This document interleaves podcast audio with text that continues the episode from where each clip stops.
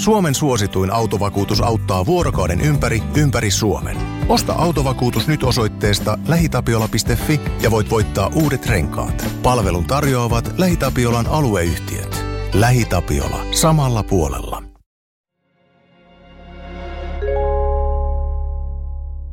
Kuuntelet Murha Pohjolassa podcastia. Podcastin on tuottanut Podimolle Suomen podcast media.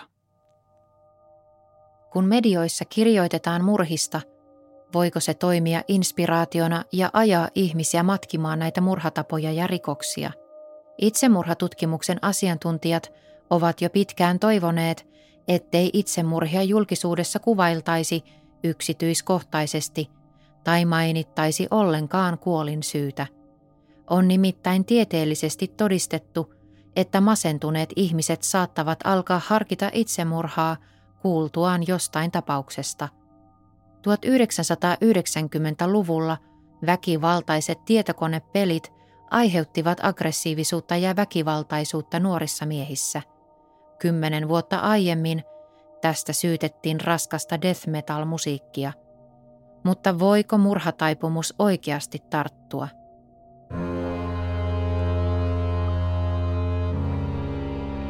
Kuuntelet Murha Pohjolassa podcast-sarjaa, jossa käydään läpi Tanskan, Norjan, Ruotsin ja Suomen kuuluisimpia rikostapauksia.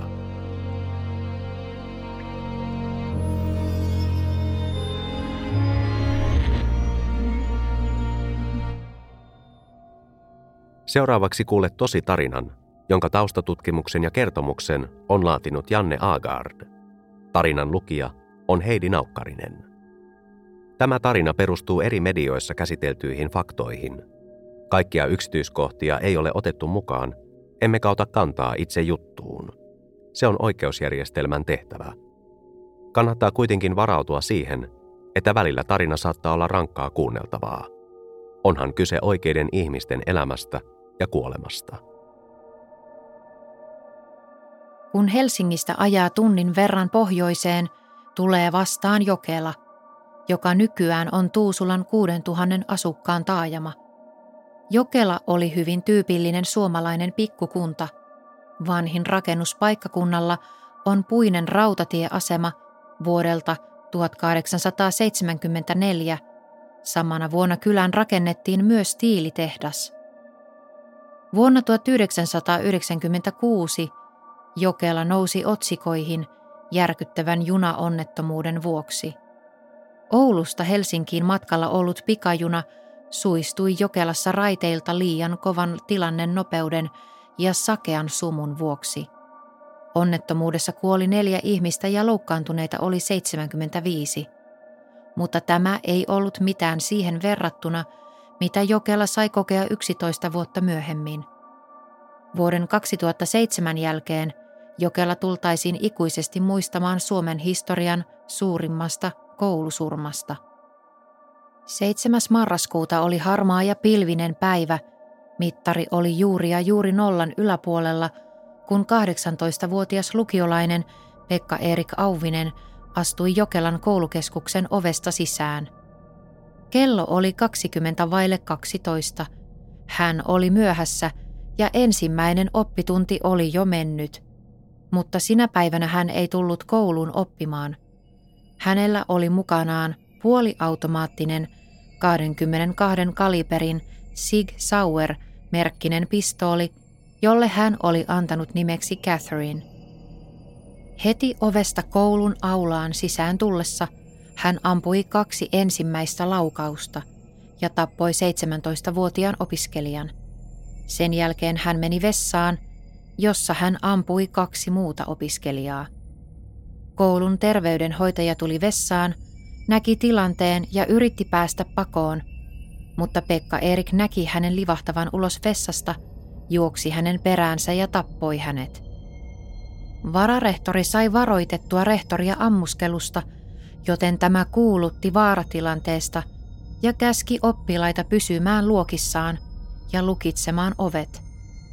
Sillä aikaa Pekka Erik kiersi ympäri koulua – ja availi turhautuneena ovia ja ampui 53 laukausta käytävillä. Hän oli jo aikeissa teloittaa vastaan tulleen koululaisen äidin mutta päättikin toisin ja päästi tämän menemään. Rakennuksen alakerran ovista monet olivat lukittuja, joten Pekka Erik meni toiseen kerrokseen, jossa hän ampui kahta käytävällä ollutta oppilasta. Sen jälkeen hän alkoi kaataa bensaa lattialle, mutta ei kuitenkaan sytyttänyt sitä. Alakerrassa hän yritti turhaan päästä ruokalaan, jonne oppilaat olivat linnoittautuneet. Pekka Erik meni ulos ja näki rehtorin parkkipaikalla. Tämä oli juossut vastaan poliisia ja hälytysajoneuvoja. Rehtori yritti epätoivoisesti saada Pekka Erikia laskemaan aseensa maahan ja antautumaan, mutta sen sijaan poika ampui häntä seitsemän kertaa. Rehtori kuoli saman tien. Raivoissaan tekijä ryntäsi takaisin koulun aulaan, jossa hän hakkasi luokkahuoneiden oviin. Hänen onnistui päästä sisään huoneeseen, jossa yksitoista oppilasta piileskeli. Pekka Erik huusi oppilaille, että hän vaatii vallan kumousta ja komensi oppilaita rikkomaan koulun omaisuutta samalla, kun hän ampui kohti televisiota ja ikkunoita. Hän ei kuitenkaan ampunut enempää oppilaita, sillä poliisi ja pelastushenkilöstö olivat saapuneet koulun pihalle ja tämä vei ampujan huomion. Kello oli nyt 11.55. Tämä 18-vuotias nuori oli tappanut kahdeksan ihmistä 15 minuutin sisällä. Poliisit yrittivät neuvotella Pekka Erikin kanssa. Hän jatkoi ampumista, mutta ei enää osunut kehenkään. Sitten hän meni vessaan ja asetti takkinsa ja kassinsa siististi lattialle ja ampui itseään päähän. Siinä vaiheessa kello oli neljää yli 12. Poliisin karhuryhmä evakuoi koulun noin 200 oppilasta ennen kuin he löysivät Pekka Erikin vakavasti loukkaantuneena ja toimittivat hänet sairaalaan, jossa hänet todettiin kuolleeksi muutama tunti myöhemmin. Pekka Erik oli 24 minuutissa ampunut 75 laukausta. Vessassa hänen vieressään olevasta kassista poliisi löysi lippaita, joissa oli vielä 328 panosta lisää.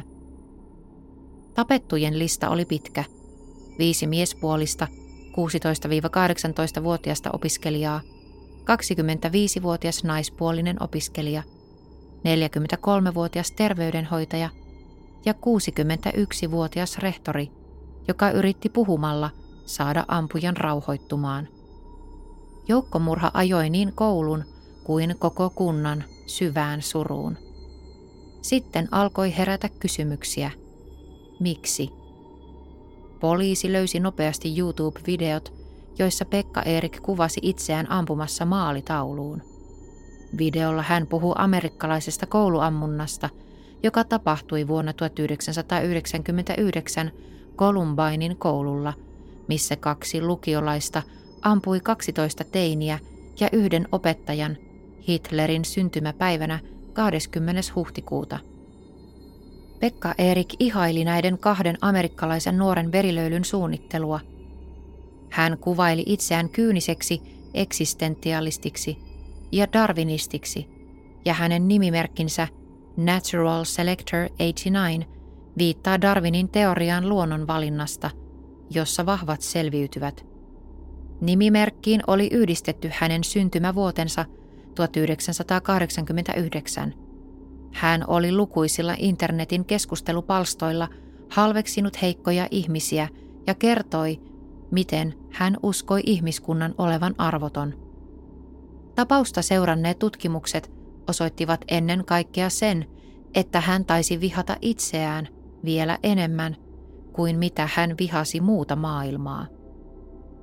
Kuukautta ennen verilöylyä Pekka Erik oli hakenut ja saanut aseluvan, sillä hän oli yhden ampumaradan jäsen. Hän oli ostanut puoliautomaattisen pistoolin viisi päivää ennen hyökkäystä. Alun perin hän olisi halunnut Glock-merkkisen 9 mm pistoolin, joka oli yksi tehokkaimmista käsiaseista, mutta poliisi ei myöntänyt aloittelijalle lupaa tämän luokan aseeseen. Hän sai luvan ostaa 22 kaliberin pistoolin, joka oli yksi pienimmistä markkinoilla olevista malleista.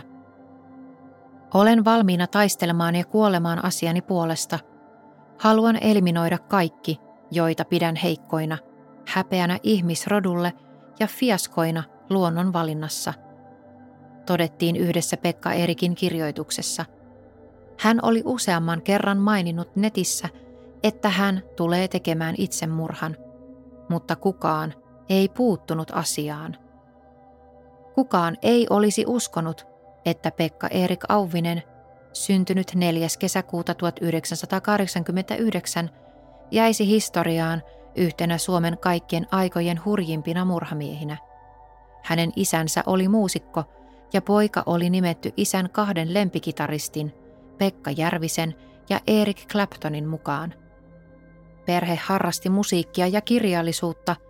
Heillä ei ollut mitään ongelmia, eikä koti ollut mitenkään väkivaltainen – kun Pekka Erik aloitti peruskoulun, hän erottui muista lapsista sekä luonteeltaan että ulkonäöltään.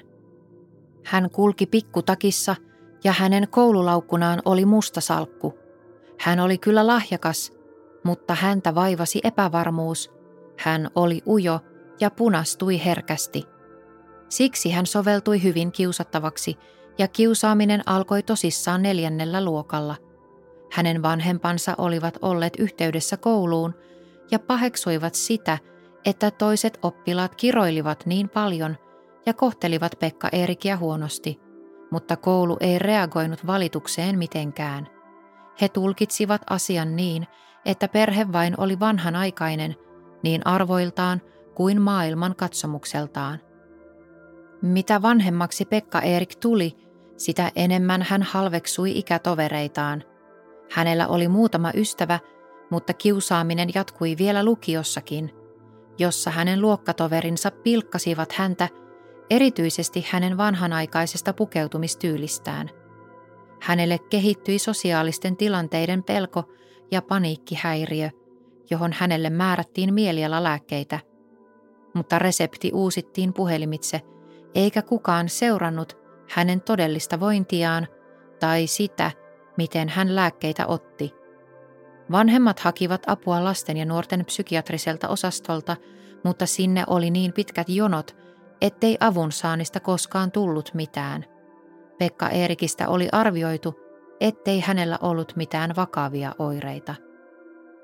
Hän alkoi viihtyä yksin kotona tietokonepelien ääressä. Hän pelasi lähinnä sota- ja ammuskelupelejä – sitä kautta hän tapasi myös ensimmäisen tyttöystävänsä yhden verkkomonin pelin kautta. He eivät koskaan tavanneet todellisuudessa. Ajan myötä Pekka Erik voi koko ajan huonommin, ja tilanne eskaloitui, kun tyttöystävä jätti hänet ja pilkkasi häntä netissä. Sekä koulukaverit että nuorisotyöntekijät huomasivat, että hänen käytöksensä muuttui kyynisemmäksi ja hänestä tuli aina vain aggressiivisempi – Tästä puhuttiin jopa rehtorin kanssa. Vanhempiin ei saanut asiasta ottaa yhteyttä, sillä Pekka Erik oli tässä vaiheessa jo täysi-ikäinen. Viimeisinä aikoina ennen verilöylyä Pekka Erik kiinnostui voimakkaasti politiikasta ja fasismista, ja hän kutsui Hitleriä ja Stalinia ideologisiksi sankareikseen.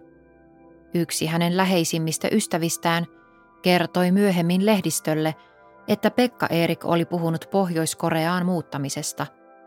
Yhdessä hänen viimeisimmistä videoista, joita hän oli YouTubeen ladannut, hän totesi, Olen saanut tarpeeksi. Olen valmis kuolemaan asian puolesta. Tiedän, että olen oikeassa ja oikeudenmukainen. Haluan mieluummin taistella ja kuolla, kuin elää pitkän ja onnettoman elämän. 7. marraskuuta 2007 osoittautui olevan vain lähtölaukaus erittäin väkivaltaiselle vuodelle Suomessa. Alle vuosi tämän jälkeen toinen nuori mies oli valmis kostamaan luokkakavereilleen. Tämä tapahtui 23. syyskuuta seuraavana vuonna Kauhajokelaisessa ammattikorkeakoulussa. Varttia yli kymmenen aamulla meni 22-vuotias restonomi-opiskelija Matti Juhani Saari sisään kouluun alakerrokseen ja sieltä luokkahuoneeseen, jossa oli noin 20 opiskelijaa tekemässä tenttiä. Matilla oli mukana puoliautomaattinen Walter-niminen 22 kaliberin pistooli ja itse tehtyjä polttopulloja. Matti oli hyvin valmistautunut. Hänellä oli päällään mustat vaatteet ja musta huppari, ja hän liikkui rauhallisesti samalla kuin ampui ja tappoi yhdeksän opiskelijaa. Kymmenes uhri kuoli matkalla ulos rakennuksesta. Matti poistui luokasta ja kun yksi opettajista yritti estää häntä menemästä luokkaan uudestaan, Matti ampui ja tappoi hänetkin. Lopuksi Matti tyhjensi mukanaan tuoman bensakanisterin luokkaan ja sytytti bensan tuleen.